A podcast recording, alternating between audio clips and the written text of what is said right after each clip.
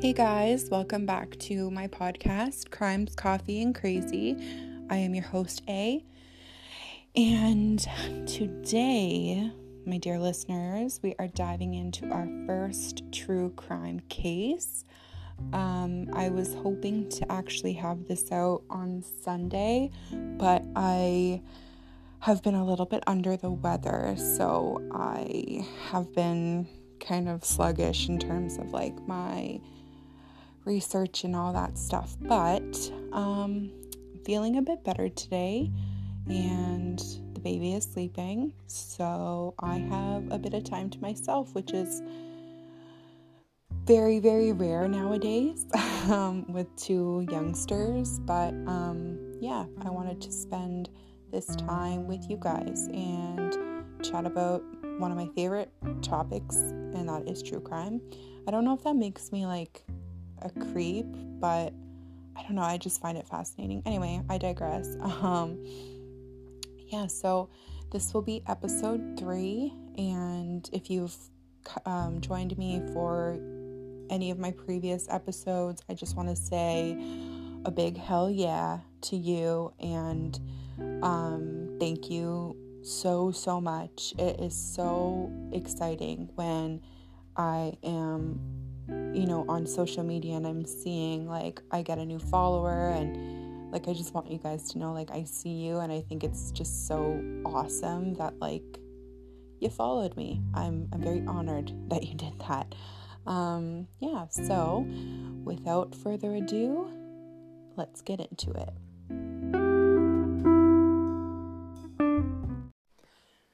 So, because you're listening to a true crime podcast um, episode, I don't know if you necessarily need a trigger warning, but I am going to give you a trigger warning regardless because I think it's important. I know that I've been listening to something or watching something and something very terrible, vile, awful happens and um, it sticks with you. So, I would have loved the opportunity to kind of fast forward or skip over certain parts. Um, but yeah, so in this particular case, uh, I will say that there is severe, severe child abuse um, and obviously a very brutal murder. So, um, yeah, I just wanted to let you guys know. Uh, like I said, you're listening to this, you're probably, you know, expecting that, but just for pe- my own peace of mind, I wanted to put that out there. Um, also, I was listening to my last podcast, and I just want to let you guys know that I have come up with a drinking game for you, my dear listeners. Um, if you are of legal drinking age in whatever country you are in, I would like you to take a shot every time I say the word navigating. every time I say the word um, unfortunate. or unfortunately.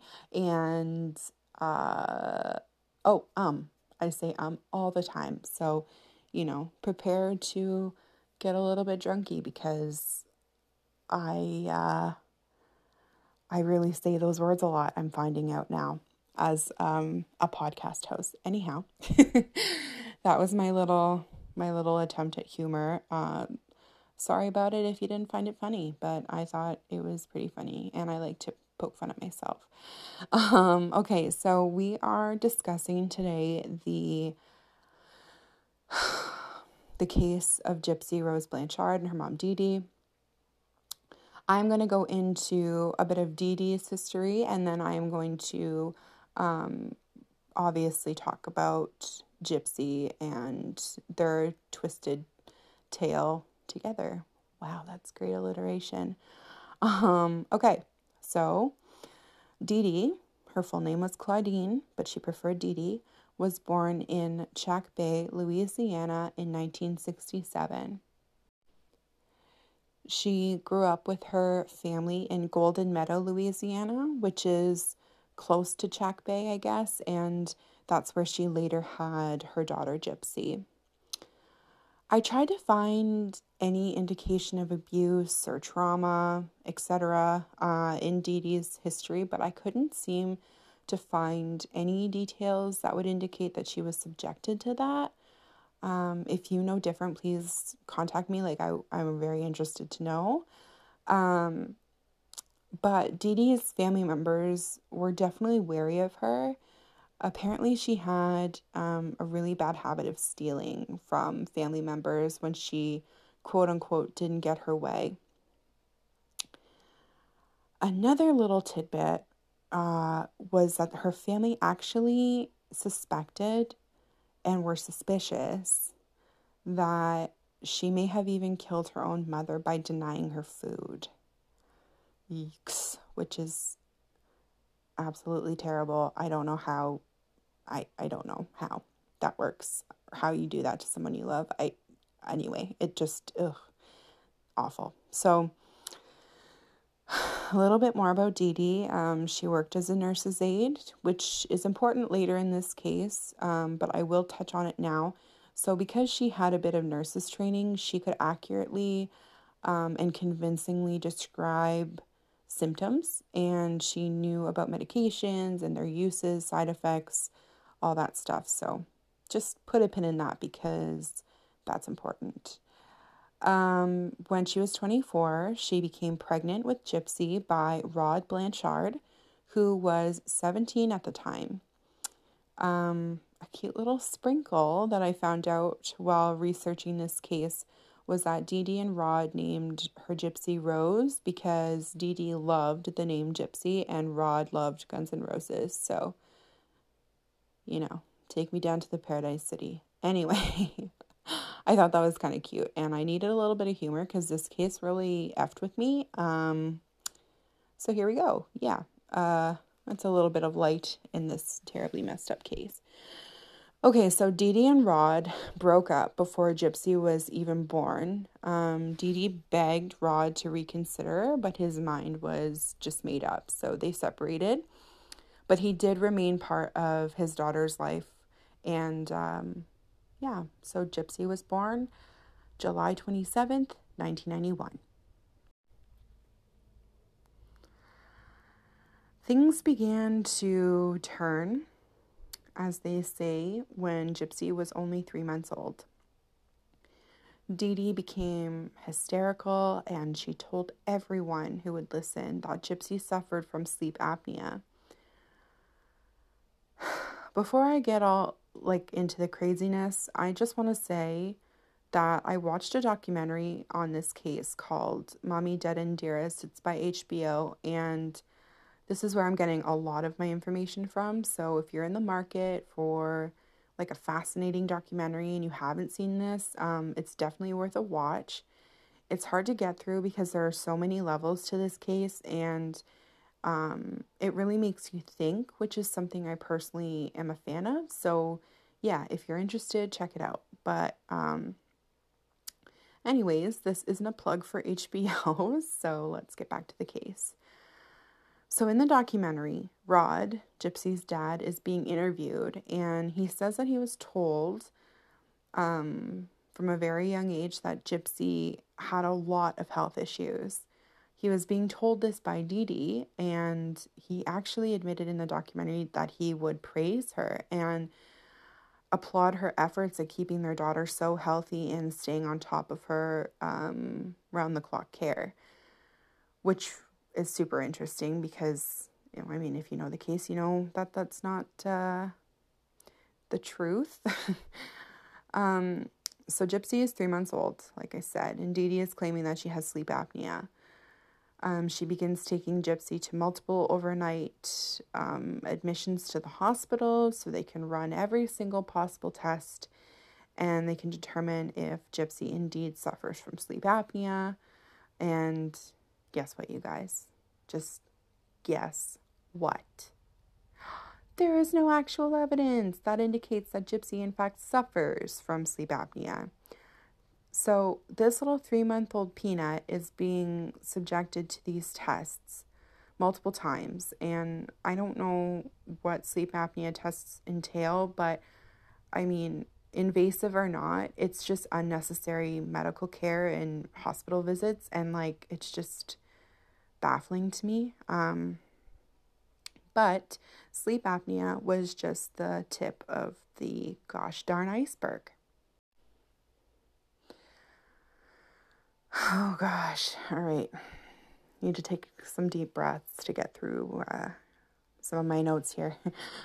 So, um, Gypsy grew up with Dee Dee constantly, constantly making claims about her health that resulted in diagnosis, diagnoses, I don't know, and um, medical interventions. Uh, when Gypsy was eight years old, Dee Dee claimed that she suffered from leukemia and muscu- muscular dystrophy.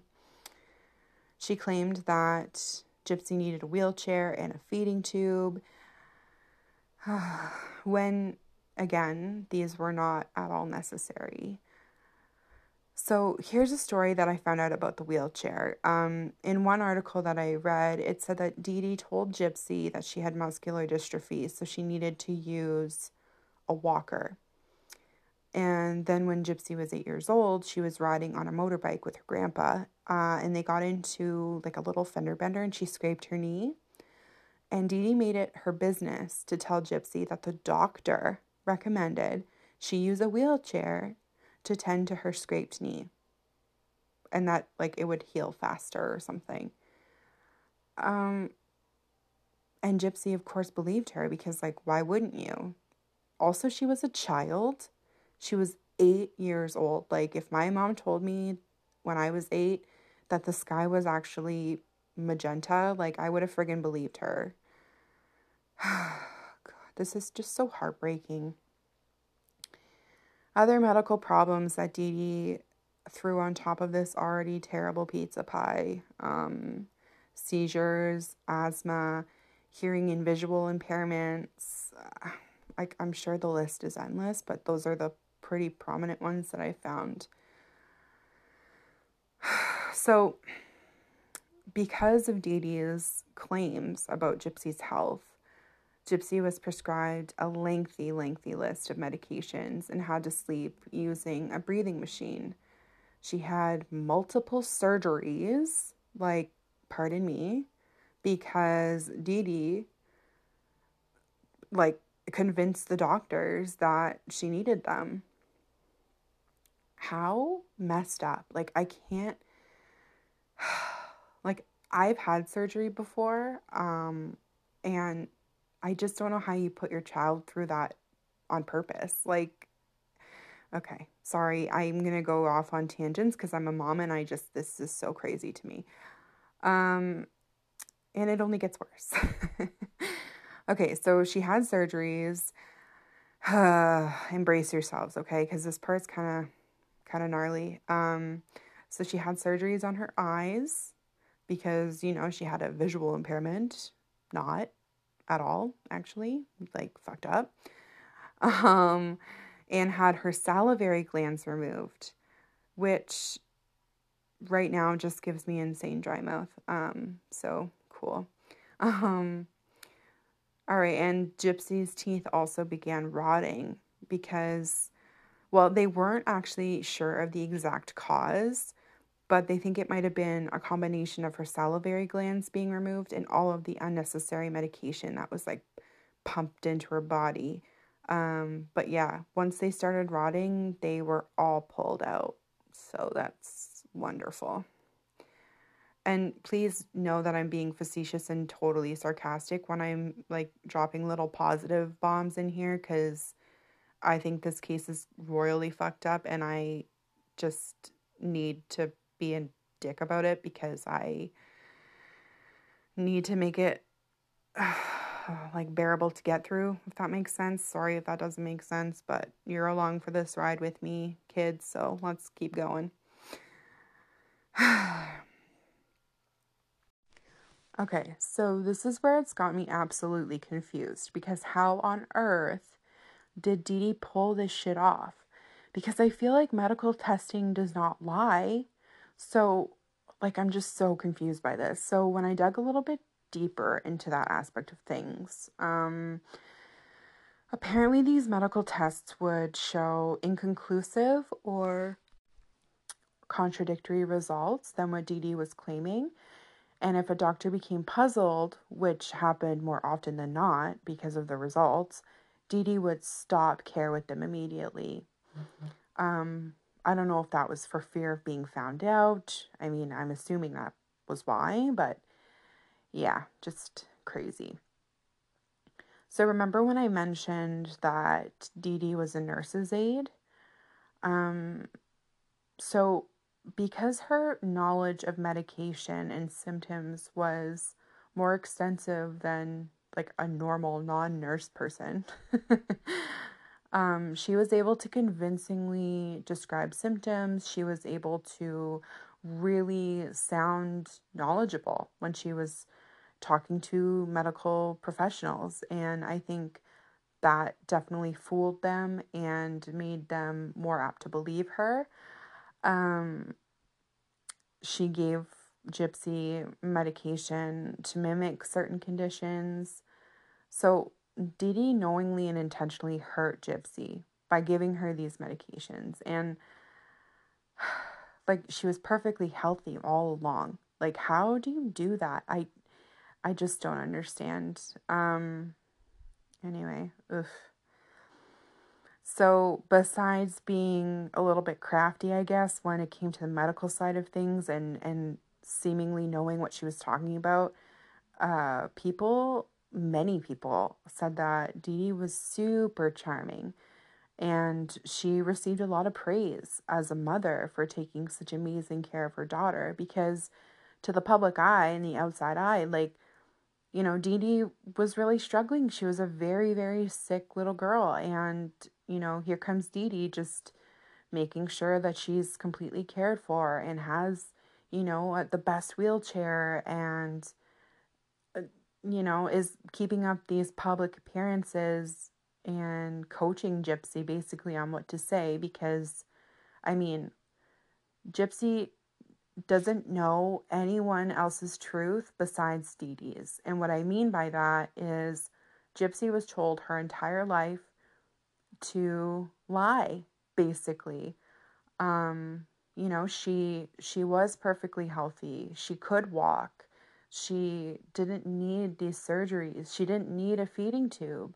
But Dee Dee made it her mission to put that on her and, you know, if she was ever questioned, she was told to lie. And I just, like I said, there's a lot of layers to this case. It's very, very difficult to understand like the entire psychology behind it. Um, I've been attempting to, but like even my brain is just like cannot, it cannot understand how how someone can do that. But um, yeah, so anyhow, so um Gypsy actually, I mean, excuse me, Dee Dee told Gypsy's dad Rod that Gypsy suffered from a chromosomal disorder, so that was the reason for all of these health issues. And I don't think that like Rod had any reason to suspect that Dee Dee was not being truthful. I mean, this was his child's mother, and she had uh, supposedly been so devoted and caring etc to gypsy so i i get it i i guess like but like and i'm not blaming him but it's like why wouldn't you question more? Why wouldn't you go to more appointments? Like i don't know. Just it bothers me. Like for example her family Dee Dee's family would see gypsy um you know, moving around in her wheelchair and like able to walk basically. And when they were questioned, like when they came to to Dee Dee with these questions, Dee Dee would be like, "Yeah, like see you never," and would pack up and move Gypsy and herself away. Like, so again, not blaming anybody, but that's very odd behavior. Like, if you are just being asked a question, like, can your child walk? or because you know I saw her moving in the wheelchair like any normal mother and I'll use that term loosely normal but any mother would be so ecstatic that their child who was in a wheelchair could walk like are you kidding me anyway um Dee Dee also claimed to be a victim of Hurricane Katrina. Um, so she and Gypsy actually received assistance to relocate from Louisiana to Missouri in 2005. Um, when they got to Missouri, she still took uh, Gypsy to doctor's appointments and unnecessary testing, etc. And conveniently enough, uh, Hurricane Katrina also provided an excuse for Dee Dee when asked about missing medical files because doctors, again, would be kind of puzzled by what she was presenting, um, excuse me, what she was presenting Gypsy with. And she would be like, oh, you know, I just lost, lost everything in Hurricane Katrina. And I, like, which was not true. And, like, F you for using Hurricane Katrina as an excuse. Like, that was so devastating to so many people. Like, you're a shithead. But moving on. um, so she, they kept getting free stuff. Like, in this documentary I watched, Gypsy met countless celebrities, was, you know, going on all these all in all inclusive trips with Dee Dee, and you know, people were just really treating her with a lot of love and kindness, and um, she was getting a lot of free stuff. Which I mean, who doesn't love free stuff? So, uh, in 2008, for example, Gypsy and Dee Dee moved into a new house in Springfield, Missouri, and that was built by Habitat for Humanity. Um, it was like a little pink house and had a wheelchair ramp, and they, uh, um, yeah, so like I mentioned earlier, they received benefits from charity, um, trips to Disney World, and Dee Dee just loved, loved the attention she was getting for being Gypsy's mother. Um okay, so here's where we get into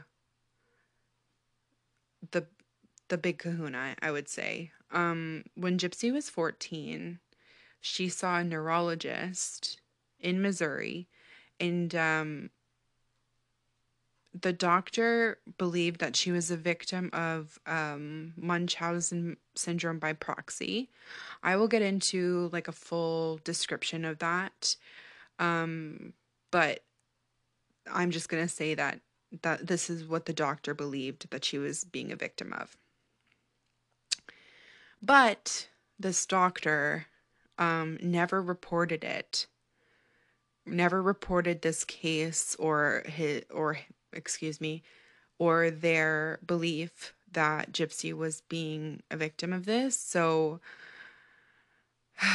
yeah. Um, later on in interviews, he he said that there wasn't enough evidence really to substantiate like any any more investigation into it. Like that's just what he thought and there was no real evidence to go off of that.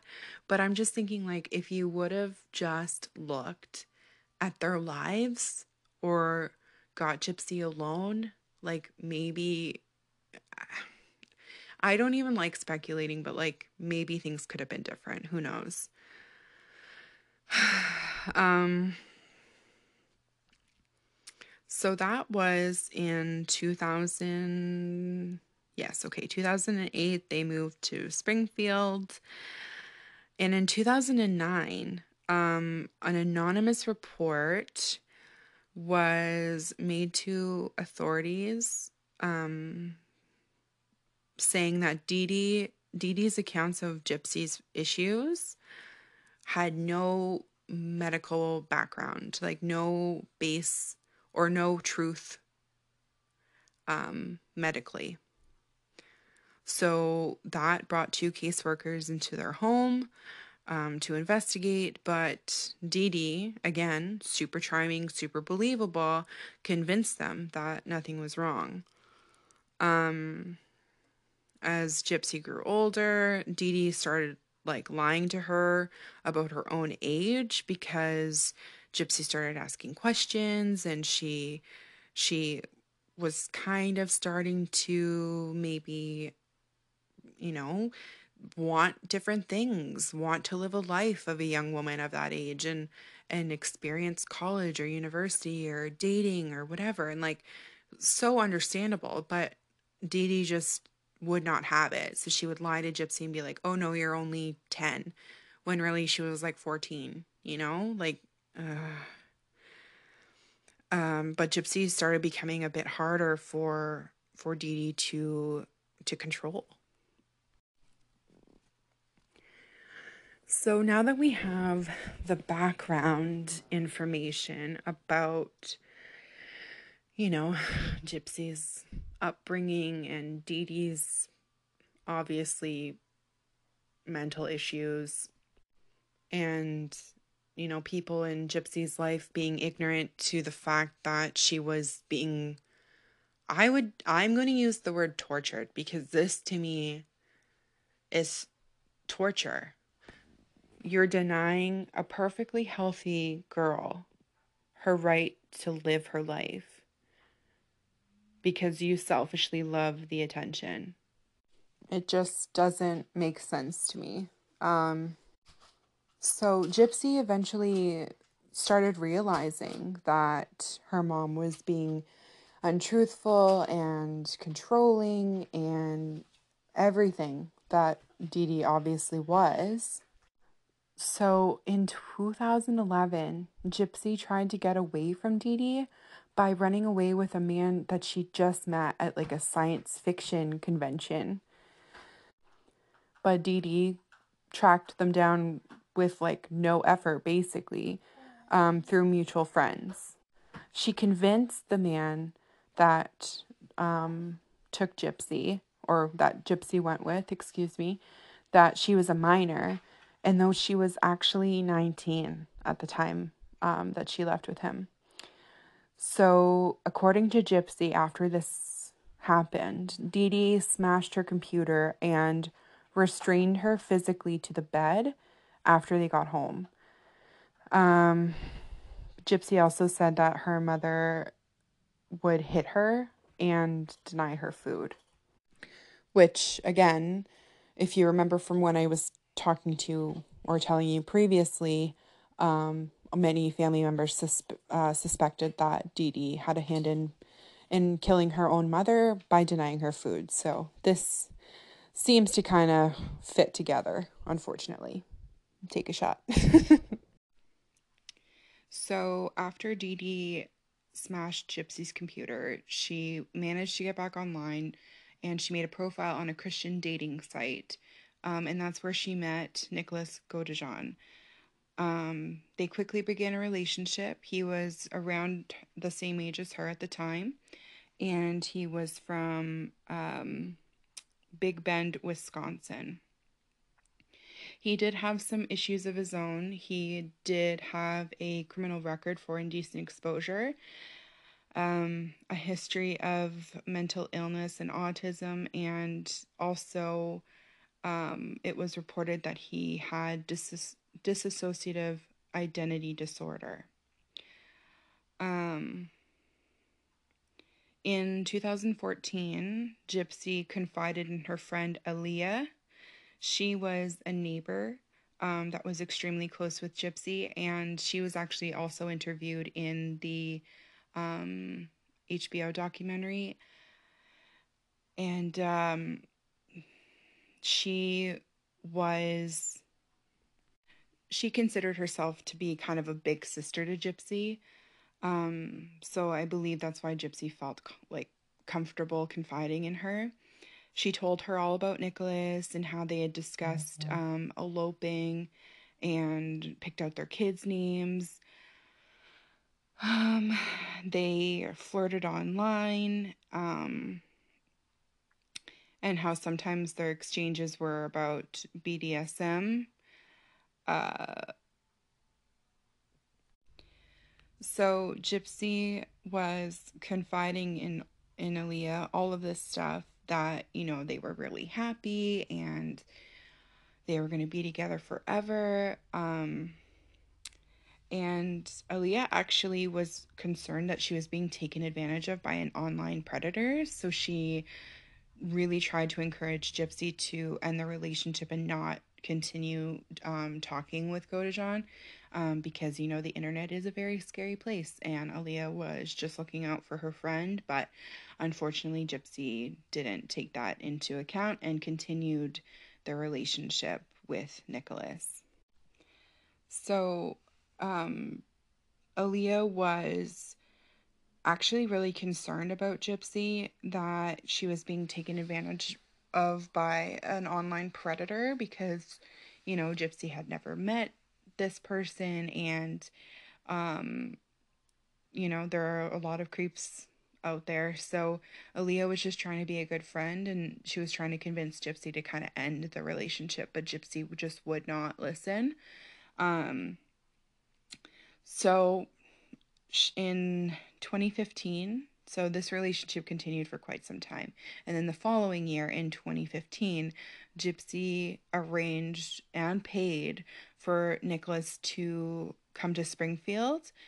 Um, her plan was that they were going to be at a movie theater at the same time. She would be there with her mom, Dee Dee, and both of them would be in costume. Um, they would strike up a conversation, and you know, she would introduce him to her mother Mm-hmm. And as soon as they did meet in person for the first time, Nicholas says that Gypsy led him to the bathroom, and that is where they first had sex.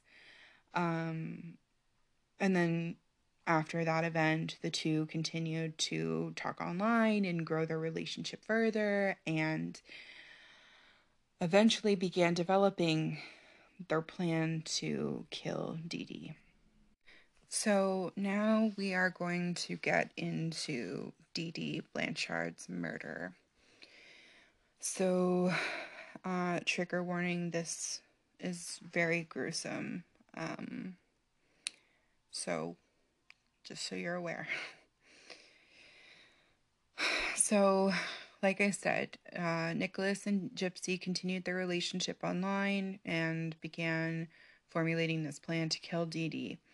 Um, Dee Dee was an obstacle to both of them, and obviously they both had mental Ill- issues. And killing Dee Dee was just the easiest, most convenient way to get her out of the way so that they could be together. Um, so Nicholas returned to Springfield in June of 2015 um, and he got there when Gypsy and her mom weren't home. They were at a doctor's appointment. So he just kind of hung around outside. Um, and after Dee Dee went to sleep, he um, went to the Blanchard house. So Gypsy was aware of this and she allowed him in um, allegedly, she gave him duct tape, gloves, and a knife with the understanding that he would use it to murder her mother, Dee Dee. So, oh God, here we go. So, Nicholas is armed in the house and he is um, he goes into Dee's room as she's sleeping. And she and he stabs her several times in the back. And she um she bled to death. After um the murder was committed, Gypsy and Nicholas fled. Um, they returned back to his home in Wisconsin. Um, Gypsy had posted on her Facebook account that she actually shared with Dee Dee, and one post read, quote, that bitch is dead. Um, after Gypsy posted that, uh, she later says that she did it so her mom's body would be discovered. Um, and obviously people on their Facebook was very were very alarmed. Um, a couple of comments, what is going on? What did your Facebook get hacked? I've never heard you talk like that. Um, sounds like you guys are watching a movie. And then she posted again and said, I effin slashed that fat pig and raped her sweet innocent daughter. Her scream was so effing loud, lol. So I'm really not sure why the second got posted. Well, either one. I get that the bitch's dead one was kind of a shock to maybe lure police there to investigate, of course, and do a wellness check, which actually did happen. And that's where they um, discovered Dee Dee. But I don't really understand the second part. Um, yeah. So, um, sheriff's deputies from Greene County, Missouri, they ended up finding the body of Dee Dee. Uh, she was face down in the bedroom of her house, just outside of Springfield, and uh, she was lying in a pool of blood. So, when police arrived on the scene, there was no sign of Gypsy anywhere. So, initially, they thought that she was kidnapped um, by the person who committed this murder. Um, so, kind of backtracking here, after the posts were made on Facebook, neighbors notified the police. Um, they explained to the police that she was wheelchair bound, her medications were still in the house um, they were super concerned for Gypsy because, you know, to their knowledge, she required all of these things. Um, but yeah, so they were they were very concerned. Um, so after Gypsy and Nicholas fled to Wisconsin, they um, before they left, however, they mailed the murder weapon to Nicholas's house in Wisconsin to avoid being caught with it, which I thought was interesting. Um, and then they took a bus to Wisconsin. So uh, witnesses came forward and said that they saw the pair on the way to the Greyhound station. Um, Gypsy was wearing a blonde wig and was walking unassisted. Uh, Aleah, the neighbor that I mentioned earlier, when police were um, investigating Dee Dee's murder, she told them about Gypsy's online boyfriend and showed them um, saved text messages and messages that Gypsy had shared with her as well. So, with that information, they were able to just basically find Nicholas without any effort. Like, obviously, these two are not criminal masterminds, but I mean, it, yeah, it was very easy to track them down.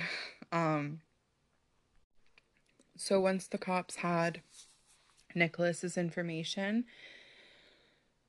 they um, raided his home in Wisconsin, and um, both he and Gypsy surrendered. They were taken into custody on charges of murder and felony armed criminal action.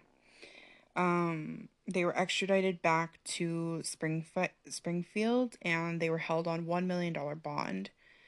Um, once this all happened, the media grabbed hold of it and reported all of the truths behind Dee Dee's deception and Gypsy's health not being, you know, nearly as bad as Dee Dee made it out to seem. And she was always able to walk, but she was told to pretend otherwise. Um, yeah. Um, a lot of people in the community felt really angry that they were um, so blind to what was happening. Um, there was actually a spokesman for Habitat for Humanity, the people who built their home. Um, and he said that uh, we are just really deeply saddened by the whole situation. Um, once Aleah, her neighbor was informed about everything, she really was just in disbelief um, that Gypsy had never been sick or disabled. I, like a lot of people were just feeling like, how could I have been so stupid? How could I have been so naive? And it's like, you're not really given much to go on besides Dee Dee, who apparently was super charming and super knowledgeable. So I think anyone in that situation would have believed it because there was no reason not to. Like, I don't know. This is just very, very, like, it's a lot. Um, there was a candlelit vigil for Dee Dee in Springfield the night after her body was discovered, and over 60 people attended that. So, you know, Springfield was pissed, but there were also a lot of people who um, felt bad. I mean, obviously, this is a human. Even though she was like an awful human, I don't know if that justifies her death. Like, that's very, very up for debate. So, um, so he, the once the family had found out about Dee Dee's death and the treatment of Gypsy and the fact that Gypsy actually wasn't sick all these years, um, apparently they did not regret her death. Her dad and stepmother, um, all said later that Dee Dee deserved her fate and that Gypsy had been punished as much as she needed to be. Um, no one of them, or excuse me, none of them would pay for her funeral or pick up her ashes.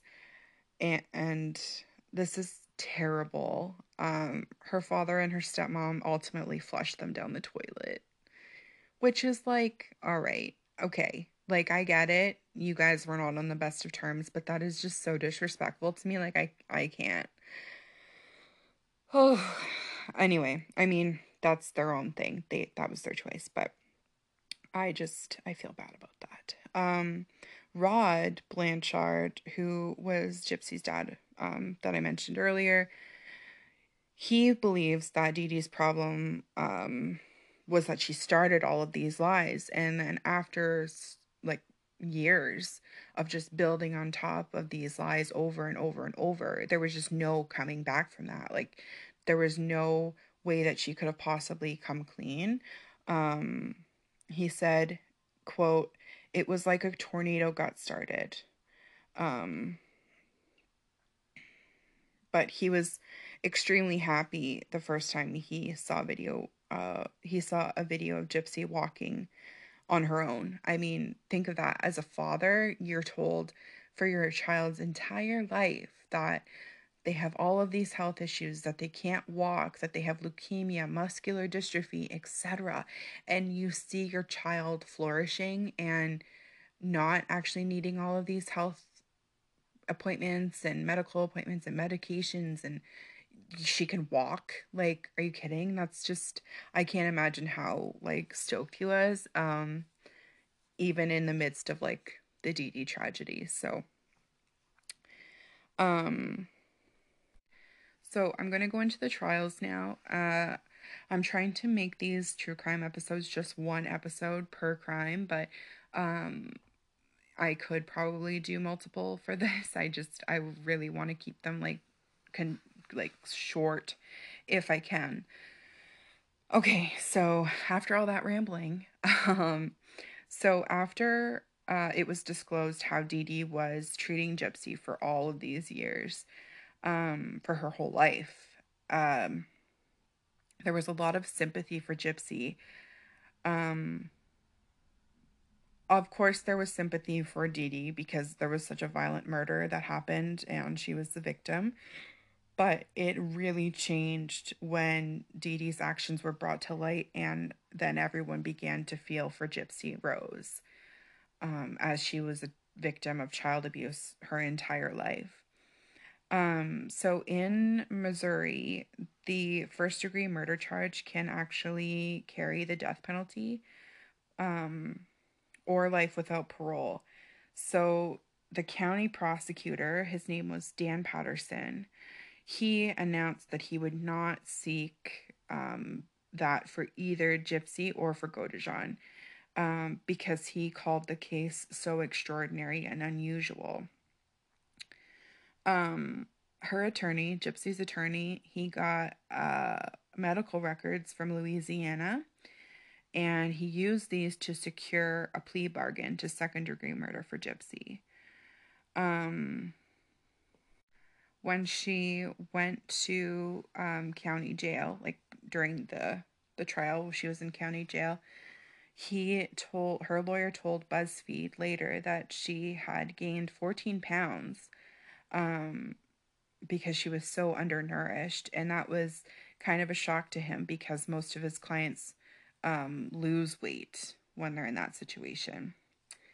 Um, so in July 2015, she accepted the plea bargain agreement and she was sentenced to 10 years in prison. A little about Nicholas's case. Um, because he was the murderer, he faced more severe charges. Um, they the prosecutors said that he initiated the murder plot and um, both he and Gypsy agreed that he would be the one to actually kill Dee Dee. Um, because of her plea bargain agreement, she didn't have to testify against him. Um, but in July 2017, his trial that was scheduled was po- postponed um, because the prosecutors actually requested a second psychiatric exam. Um, his lawyers then determined that he had an intelligence quotient of 82 and was on and is on the autism spectrum. So they they were trying to argue that this um, showed that he had a diminished it's called diminished capacity or diminished responsibility um, which like defendants argue uh, that even though they broke the law so even though he murdered Dee they cannot be held fully criminally criminally liable um, because their mental functions were diminished or impaired or whatever. So, so um, Nicholas was Nicholas's trial um, kept getting postponed, and eventually he um, he was sent to trial in November 2018. So, um, the prosecutors alleged that Godejohn had actually deliberated for over a year before the crime. Um, and his lawyers pointed to his autism and his mental state and said that Gypsy had um, formulated the crime and that Nicholas was just so in love with Gypsy that she, that he would do anything she asked, which is I think it's bullshit. Um you're the one who killed her. You're the one who should pay for that, you know. That's my black and white whatever. um so uh, the prosecutors then showed jurors some text messages um, in the week before the murder in some of the texts, um, he was asking Gypsy for details about Dee room and her sleeping habits. Um, this was these sup- were supplemented by video of his interview with police after his arrest, where he admitted to having killed her. Gypsy actually testified in Nicholas's trial on the third day, she did say that she suggested to Nicholas that he killed Dee Dee because she could not handle Dee Dee's abuse anymore. Um, it was also noted that she considered getting pregnant by Nicholas in hopes that once she was carrying Godejohn's child, um, Dee Dee would have no choice but to accept them, accept him, and accept them as a couple. Um, but john actually never told her what he thought about this quote unquote pregnancy plan, which I thought was a little bit strange. Um, anyhow, for after four days, um, Nick's Nicholas's case was sent to the tra- to the jury. Excuse me. They had the choice of finding Nicholas not guilty or guilty of one of three murder charges. Excuse me. Um, so, involuntary manslaughter was one of the charges, or second degree murder, or first degree murder. Um, they deliberated for about two hours and then they returned with the verdict that he was guilty of first degree murder and armed criminal action. So he was sentenced to life in prison for the murder conviction, um, which was the only possible option since the prosecutors declined to seek the death penalty. Um, Nicholas asked the judge for leniency on the armed criminal action charge. Um, I guess that sentence only carries a minimum of three years, and um, he received a sentence of 25 years on that charge, which is concurrent with the life sentence. Um, I don't really understand what the cr- armed criminal action charge is. One of my best friends is a really well established lawyer, so I'm probably going to text her about it. Um, and she's a bad bee, so what up, girl? If you're listening, thank you. Um, and like teach me some legal jargon so I don't sound so dumb.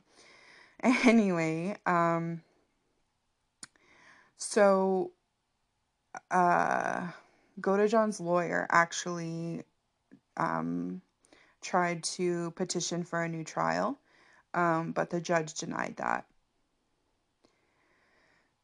Uh, so, yeah, they are currently both in jail.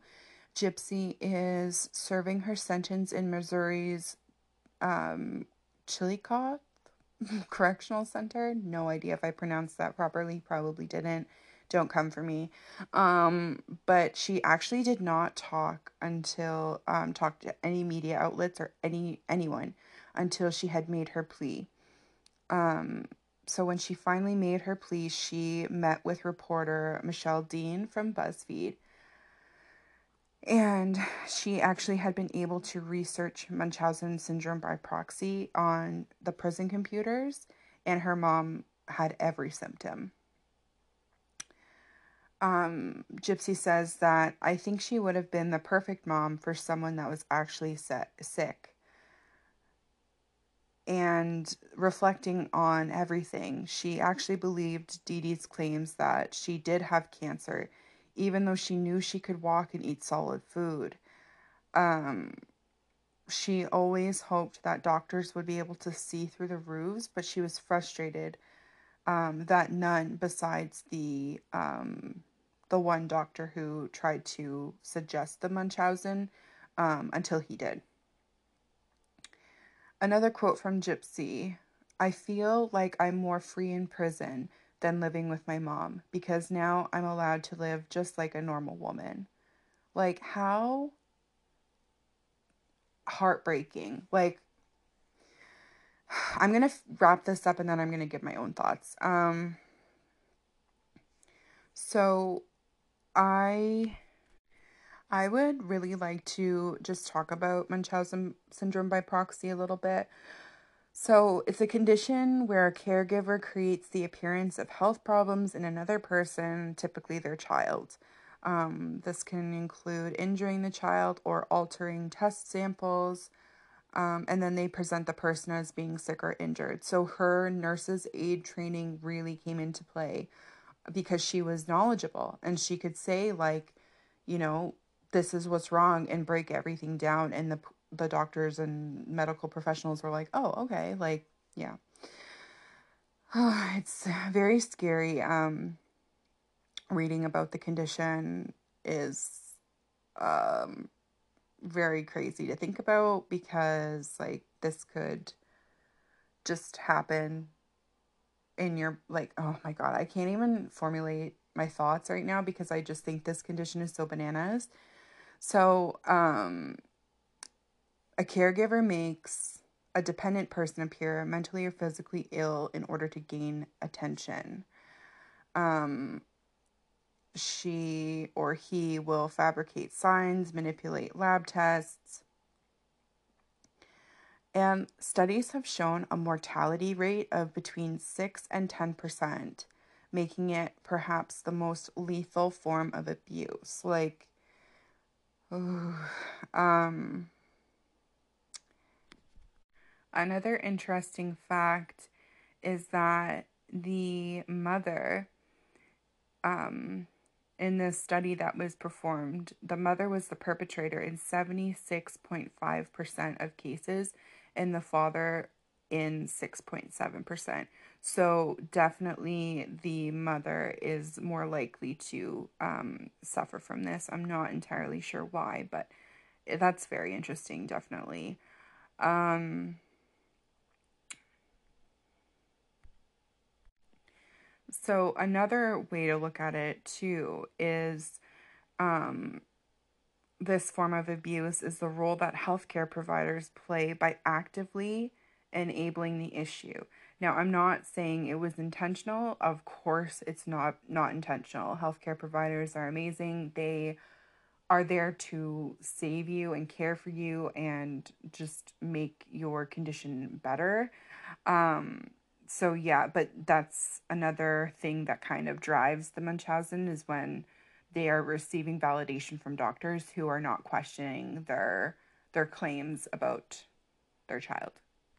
Um, another thing I want to read to you guys um, about Munchausen is that it can when it when imposed on another, it can have many long-term emotional effects on a child. Depending on their experience of medical interventions, a percentage of children may learn that they are most likely to receive the positive maternal attention they crave when they are playing the sick role in front of healthcare providers. Several case reports describe Munchausen syndrome patients suspected of themselves having Munchausen having been Munchausen victims. Seeking personal gratification through illness can thus become a lifelong and multi generational disorder in some cases.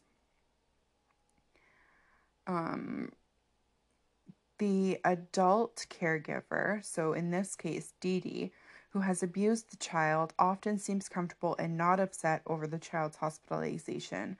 While the child is hospitalized, medical professionals must monitor the caregiver's visits to prevent an attempt to worsen the child's condition. In addition, in many jurisdictions, medical professionals have a duty to report such abuse to legal authorities. Um, some warning signs of the disorder is a child who has more medical problems that do not respond with treatment or that follow an unusual course that is persistent, puzzling, and unexplained, physical or lab findings that are highly unusual, um, a parent who appears medically knowledgeable, so just as Dee Dee was, a highly attentive parent who is reluctant to leave their child's side and who themselves seem to require constant attention, Dee Dee, a parent who appears unusually calm in the face of serious difficulties in their child's medical course while being highly supportive of encouraging the physician, um, Dee Dee. A child who inexplicably deteriorates whenever discharge is planned. Like, I'm sure that happened. Um, and there's a ton more um, signs and symptoms. So, with that, um, I will give you my final thoughts on this whole case. Um, first, I want to apologize if I was a little bit scatterbrained. Um, I've been trying to record this episode for a couple of days now, and I just keep falling down rabbit holes on the internet and then finding like a million other things to talk about. But then I have to recenter and refocus myself because I don't, like I mentioned earlier, want these to be super duper long episodes. Um, anyhow, I hope that I did this case like well, you know. I hope that I described it and covered everything and did it in an entertaining way. Um, I've been told by a lot of people that have listened to my podcast that I have a great podcasting voice. So, I mean, even if you just listen to hear me and my podcasting voice, I thank you. But anyway, that was really lame. Um, okay, my final thoughts. Here I am talking about not wanting to make it long, and I can't shut up. So here we go. I think that um, Gypsy was also a victim in this case.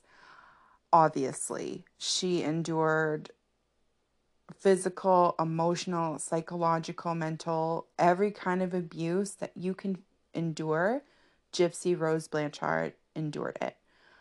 Do I think that Dee Dee deserved to die? Absolutely not. I don't think that she deserved such a cold and malicious end. Do I think that she should have been punished? Absolutely. To every extent of the law possible, I think that Dee Dee should have been arrested, put in jail, like so she couldn't hurt anybody else. Because remember, she was also accused of killing her own mother. She, um, I believe, I don't think I mentioned this and I really should have, but um, there was also reports that she poisoned her stepmother as, um, I mean, as one does, but no, I'm just kidding. That's terrible. Um, I am definitely kidding. I would never do that. Let me be clear. Um, but so I just, I feel bad for everyone involved. I feel bad that Dee Dee died, but I don't feel bad that she can't hurt Gypsy anymore, if that makes sense. I think it's incredibly sad that Gypsy feels more freedom than she did out living with her mom in the world. Um, in prison, now she feels more free. I think that is just very heartbreaking. Um, I've seen interviews since with Gypsy, and I feel that she is sincere. And when she speaks about what happened, um, obviously and understandably, she suffers from a whole slew of her own mental issues now. Um, I read that she has PTSD and she's working through that in therapy. So that's obviously a step in the right direction. Um, and Nicholas is also still in jail. Um, like I said, he will be there for quite a long time. Um, I mean, it's hard for me to speak on him because with all the mental illness and the other factors, I don't know. I I don't know. I just, you know, I think he's a piece of shit because he killed somebody. I think that he deserves to rot in jail for the rest of his life. Like you killed someone, but it's just tricky because you don't know the extent of you know his mental capacity, what he was really registering when they were like formulating these plans. It's hard, it's very hard to to speak on him. Um I will say that I did find a couple of um, quotes that he said, and I want to share them with you guys. So, on the murder, he said, I would have done it again. I might have done it differently, but I would have done it again. I couldn't see Gypsy suffer anymore. Um, another quote on his relationship with Gypsy those are probably the best days of my life. I enjoyed every second of it. From the very beginning, I knew that we were soulmates. Those five days I was physically with her were the most intense and magical and awe inspiring days I've ever had. Um, so, on a Dr. Phil interview, Blanchard actually said that um, Godejohn had multiple personalities that were violent and scary and he thought that he was a five year 500 year old vampire named Victim Victor. Um yeah, it's very like I said, a lot of layers. Um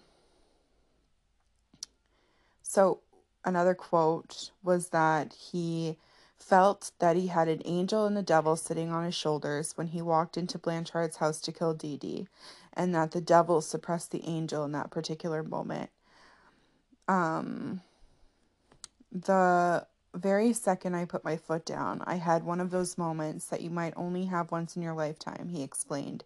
It was an angel and devil. First, the angel spoke. It actually said, Take her and run. And then you had the other part of me, that darn devil. What he ended up telling me was, This bitch is dead. I got so darn enraged that something inside of me clicked. Unfortunately, that part of me wanted to come out for a very long time, and the very first opportunity it got, it didn't waste any time. That dark shadow part of me re- that really is triggered by anger. Once that anger clicks, I see red. Um, trigger warning, this is really brutal as well. um, on having no control about the night of the murder. When Dee Dee Blanchard woke up to Godejohn stabbing her, Godejohn explained, She ended up asking me, Who are you? And I said, I'm your fucking nightmare. So I just thought those quotes were interesting. Um, obviously terrible. But um, yeah, I believe that Nicholas knew what he was doing. I mean, I think he just explained that in his multiple personality um, um, admission and, you know, the thought process that was going on in his head the night of the murder. Um, so, my final thoughts I really hope that Gypsy is getting the help that she needs in prison. I hope that she continues to work on herself and work through her trauma because honestly, I can't even begin to imagine what growing up and living like that must have been like. Do I think that she's completely innocent? I of course not. She's not innocent and that's why she's in jail. She um wanted her mother dead and that's not right. But I also can see feeling so trapped by somebody. Like Dee Dee was a monster to her. Like, of course, she felt trapped. You know what I mean? So, but yeah, that, my friends, is the story of Gypsy Rose Blanchard. Um, if you have stuck around with me for this long, thank you so much. Um, again, I'm very sorry that it's a bit lengthy. Um, I need to learn to not talk so much um, or be a bit more concise anyway. Um, so I'm hoping to have another podcast episode up this week. And I think that might be on motherhood in that motherhood department.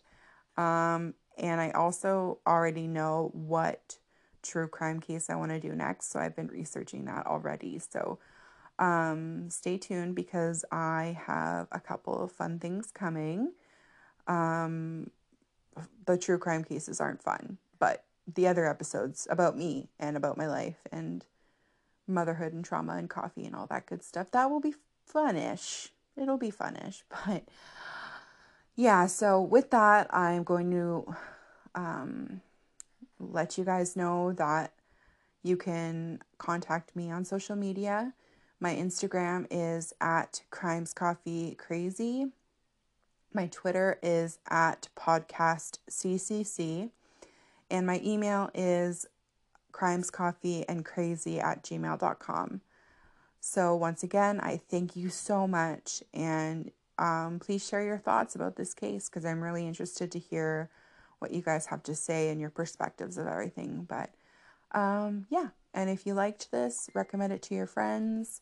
I would also really love to start having guests on. So, if anyone's interested in becoming a guest on the show, um, just send me an email or something and like let's figure it out. I think that would be so much fun. Um, but yeah, so thank you again, and I will see you soon. Bye, guys.